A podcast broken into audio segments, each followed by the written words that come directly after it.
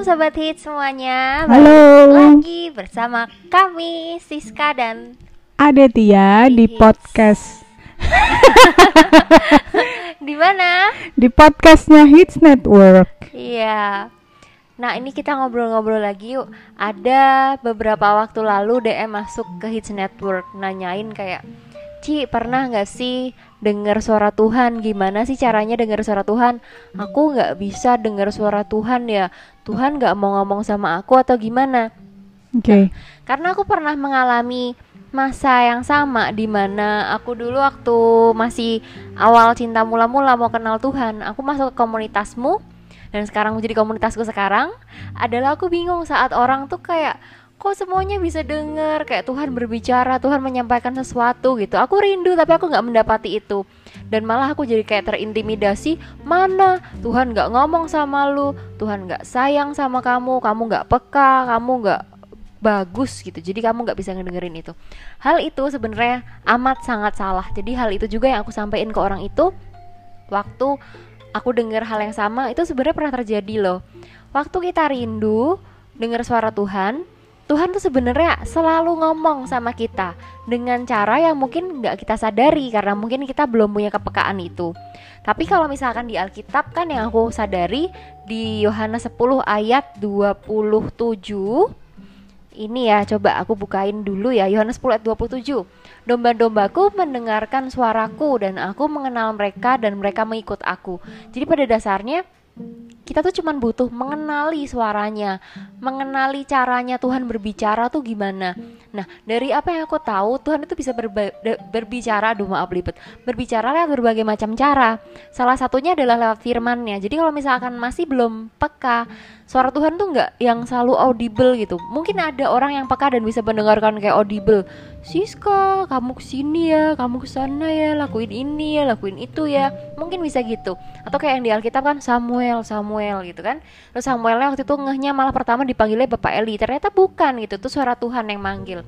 Nah, sama waktu kita belum peka dan belum tahu itu, basicnya apa? Dasari dulu aja suara Tuhan dan semuanya yang baik itu udah Tuhan sampaikan itu isi hatinya Tuhan ya lewat firman gitu. Jadi itu yang aku dapati. Kamu ada pemahaman lain nggak atau yang beda tentang mendengar suara Tuhan gitu? Atau dari pengalaman?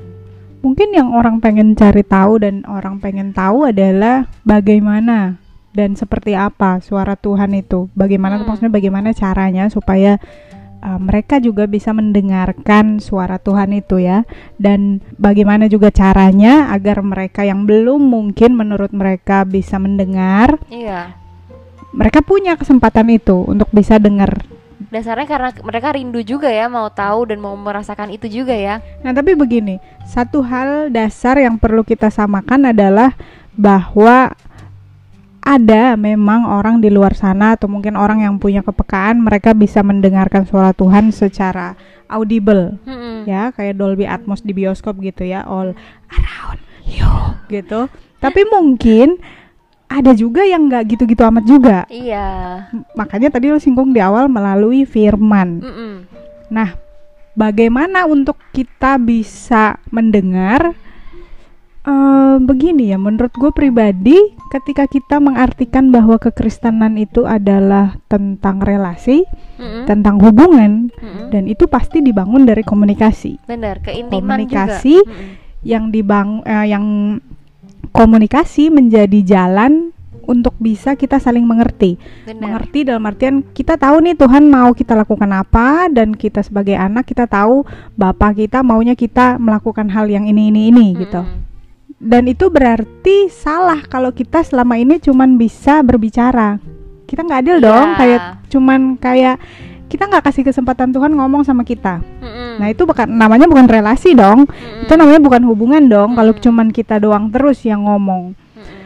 tapi mungkin sebagian orang menjadi terbatas untuk bisa mendengar suara Tuhan ketika mereka mungkin melihat banyak pengalaman-pengalaman rohani di luar sana yang orang bisa dapatkan, mereka nggak dapatkan. Iya, karena mereka membandingkan ya. Dan mereka jadikan itu sebagai standar. Oh, kalau Tuhan ngomong itu kayak gitu.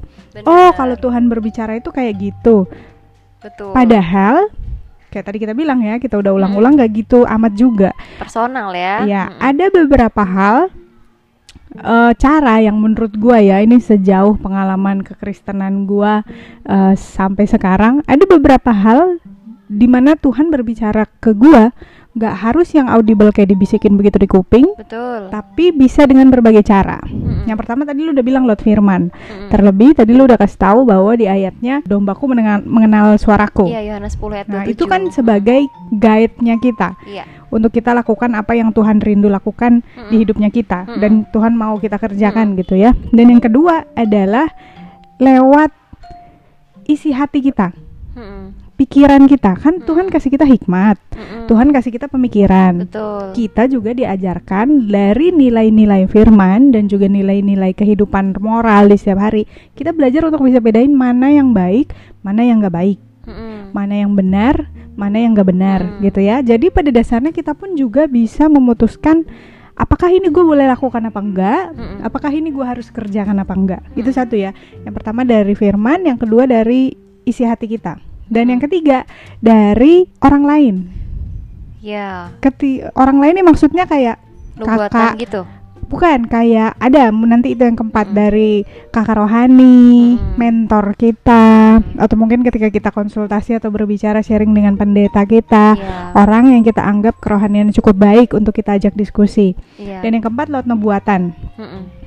Ada, makanya kayak tadi ya, ada orang-orang yang bisa gitu loh. Kita nggak pernah ketemu, kita nggak pernah lihat siapa dia, nggak pernah tahu. Mm. Tapi tiba-tiba dia datang ke kita bilang, eh kamu bisa loh jadi apa? eh, kamu bisa loh jadi Pemimpin gitu. pemimpin gitu. Mm-mm. Eh kamu jangan takut ya. Nanti kalau ada kerjaan sama kamu begini begini begini begini. Iya. Eh kamu bisa loh jadi penginjil gitu. Mm-mm. Eh kamu bisa loh jadi misionaris. Pergi deh ke kota ini begini begini begini begini. Ada nggak? Ada. Gua akui ada karena gue pernah lihat itu. Dan mungkin juga gue pernah dibilangin sesuatu sama orang yang gua nggak tahu nih orang tiba-tiba ya. ujuk-ujuk datang gitu. Dan yang ketiga lewat damai sejahtera gitu loh. Damai sejahtera di hati kita. Kok kayak- kelima Eh kelima ya, kelima ya. kan pertama tadi firman Hmm. terus habis itu isi hati Hmm. terus dari orang sekitar kita orang lain Hmm. terus nubuatan terus yang kelima Damai berarti. sejahtera. damai sejahtera di hati Damai benar kelima. Jadi yang kelima itu ya damai sejahtera di hati. Waktu kita lakukan sesuatu mungkin kita anggap itu baik, tapi ternyata itu tidak benar, itu kan akan menggugah apa ya, menggugah hati nurani kita. iya nggak nyaman ya Kayak gue bisa kok lakukan itu, tapi harusnya kayaknya gue nggak lakukan itu deh. Buat gue pribadi, gue tuh nggak yang terlalu ngejar banget soal Tuhan berbicara sama gue, Tuhan kasih tahu gue, Tuhan sampaikan sesuatu ke gue. Gue nggak terlalu memusingkan banget. Tapi yang lebih gue pusingin adalah melakukan apa yang harusnya gue kerjakan gitu loh. Mm, Kan mm, udah banyak tuh, udah banyak Tuhan berbicara lewat firman. Mm, kadang itu aja gue belum bisa jalanin. Kadang itu Iya. aja gue belum bisa kerjain. Kayak misalnya contoh gue udah tahu nih gue nggak boleh marah dan gue nggak boleh bales orang yang Hmm, bikin kesel hmm, gue mm, Tuhan bilang apa? Malah disuruh tampar pipi kanan dikasih pipi kiri. Ya nggak? Mm-mm. gue harus mengampuni. Gue harus mendoakan dia. Mm-mm. gue harus bisa harus jangan balas Mengasihi, kejahatannya ha. gitu mengasihi dia. Tapi kadang gue nggak lakukan. Itu suara Tuhan loh itu pesan Tuhan loh Mm-mm. itu sesuatu yang mau Tuhan lakukan untuk eh, sesuatu yang Tuhan mau kita kerjakan di setiap Betul, hari betul, gitu. setuju. Jadi benar banget penting untuk bisa mendengar suara Tuhan. Tapi tolong jangan batasi ketika kita ngomong suara Tuhan itu hanya berdasarkan dari apa yang kita tahu dan kita dengar dari kesaksian Bener, orang, bener. dari pengalaman orang tentang oh gue denger loh tiba-tiba Tuhan malam malam-malam lewat mimpi bisa nggak bisa.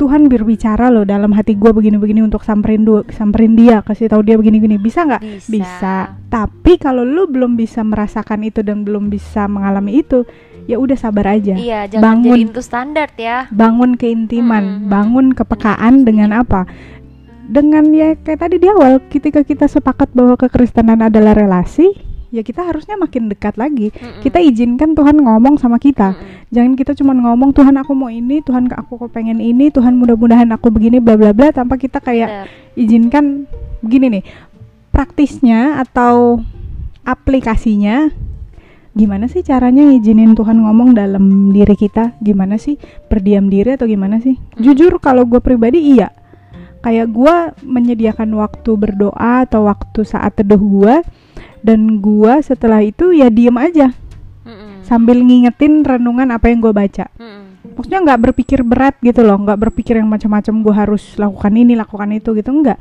gue diem aja sambil Hmm. gue ingat kebaikan Tuhan sambil sambil gue ngucap syukur Ya. sambil gue terima kasih sama Tuhan nah gini ketika orang mungkin dia belum bisa mendengarkan apa yang eh, dimaksud dengan Tuhan berbicara ke dia mungkin kita tuh terlalu banyak yang dipikirin tuh nggak Mm-mm. kayak mungkin kita lagi mikirin nanti siang mau makan apa kerjaan gue be- belum beres padahal udah mau deadline bisa gue lagi punya masalah keuangan Hmm. gue lagi punya masalah dengan pacar gue terlalu pusing sama masalah sendiri Banyak. jadi Jadi- gimana mau bisa peka atau denger apa yang Tuhan mau sampaikan gitu ya di kepalanya kebanyakan yang Mm-mm. dipikirin gitu padahal kita tahu kan misalnya kayak bilang gak usah khawatir bener tetap berdoa Betul. gitu nah jadi mungkin kesempatan itu belum terjadi.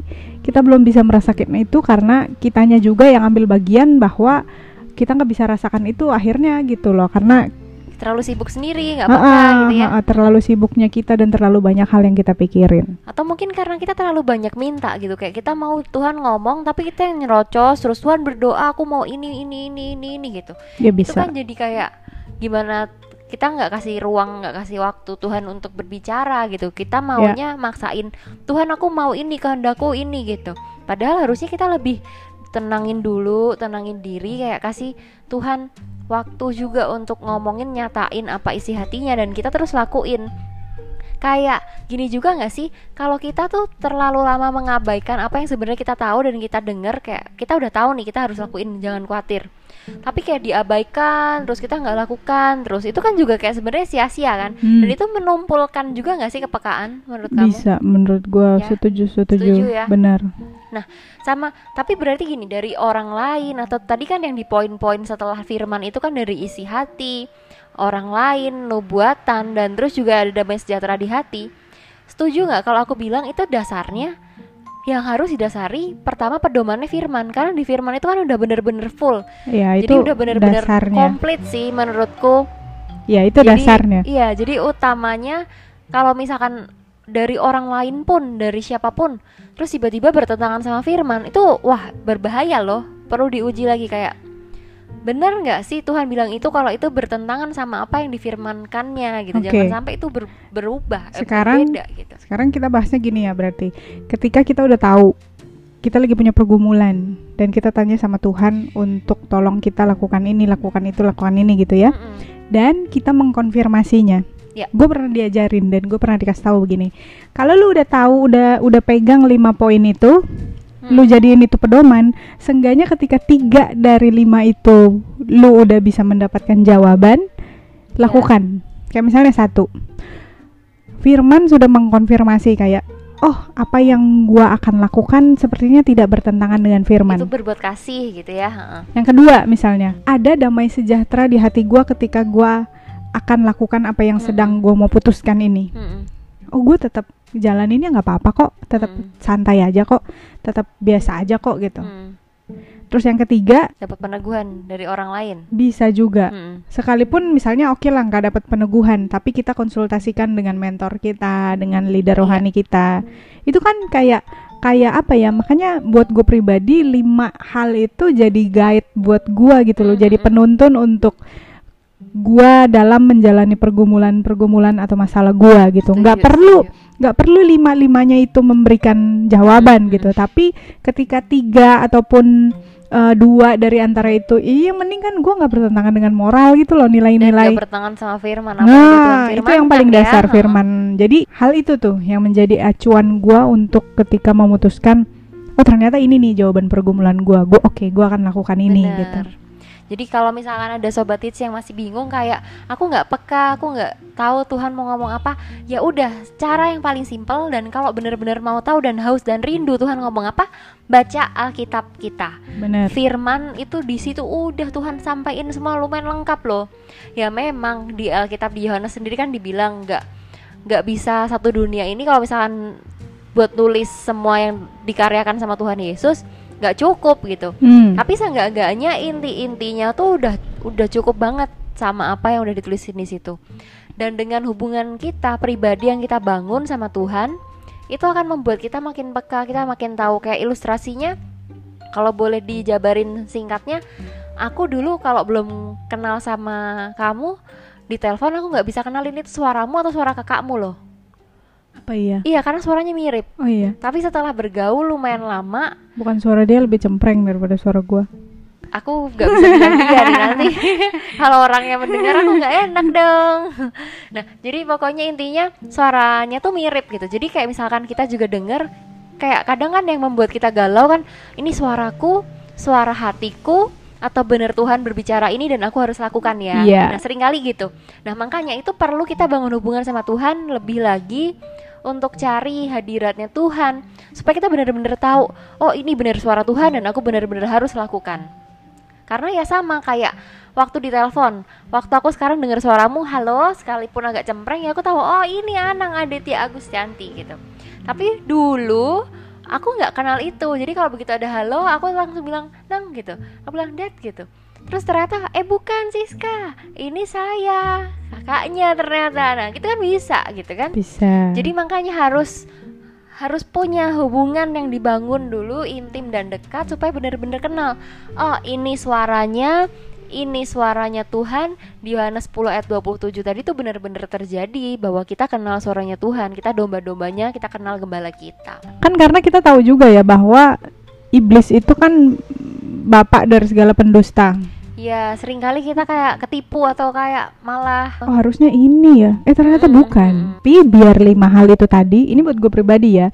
Biar lima hal itu tadi yang jadi pedoman buat setiap kita, buat saya, buat setiap sobat hits juga mungkin untuk bisa menolong menjawab uh, pergumulan kita atau masalah-masalah kita. Ketika mungkin kayak, aduh mungkin terlalu malu ya cerita sama orang atau aduh dikit-dikit sharing, dikit-dikit konsultasi, dikit-dikit cerita, dikit-dikit hubungin ini, dikit-dikit mau ngobrol gitu kan. Tuhan tuh juga dengar doa kita gitu, bukan Hmm. cuman Tuhan dengar sua doanya mentor kita doang gitu, baru doa lu dijawab. Enggak.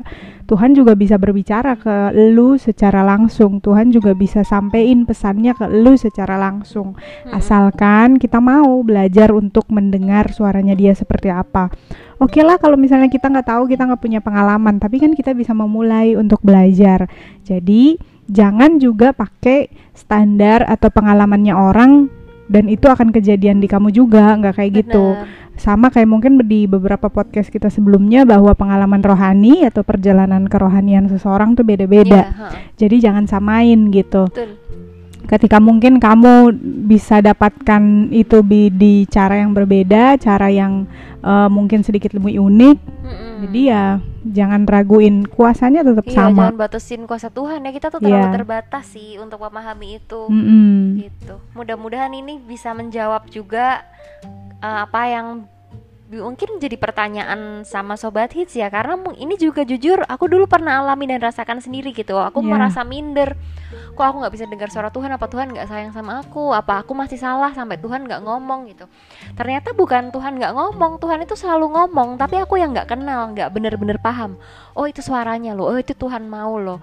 Oh itu ternyata aku sudah tahu tapi aku selalu mendina itu bukan suaranya karena aku nggak mengenal lebih dulu pribadinya. Hmm. jadi lebih dari apa pun ayo kenali dulu pribadinya Tuhan bangun hubungan lagi lebih dekat lebih intim sama Tuhan waktu kita udah kenal lebih dalam pasti kita kenal suara Tuhan. Hmm. gitu aja dari aku. Ada dari kamu mau tambahkan? Jadi pasti bahwa ketika kita bicara Tuhan dengar dan pasti pastikan Mm-mm. ketika Tuhan berbicara kita juga dengar. harusnya sih begitu ya Sampai di sini dulu sharing atau pengalaman kita berdua sobat hits. Kalau mungkin you. ada kamu yang mau berbagi, ada kamu yang mau menyampaikan pendapat atau opinimu nggak sepakat dengan kami atau dengan Betul. yang lain, Mm-mm. bisa hubungi kami di Instagramnya Is Network atau enggak bisa eh, chat ke Instagram kami personal masing-masing juga boleh. atau mungkin ada yang mau ditanyain juga boleh kita sharing bareng-bareng ya Atau gitu. mau ngasih ide untuk pembahasan-pembahasan berikutnya, Mm-mm, sok kita atuh. tunggu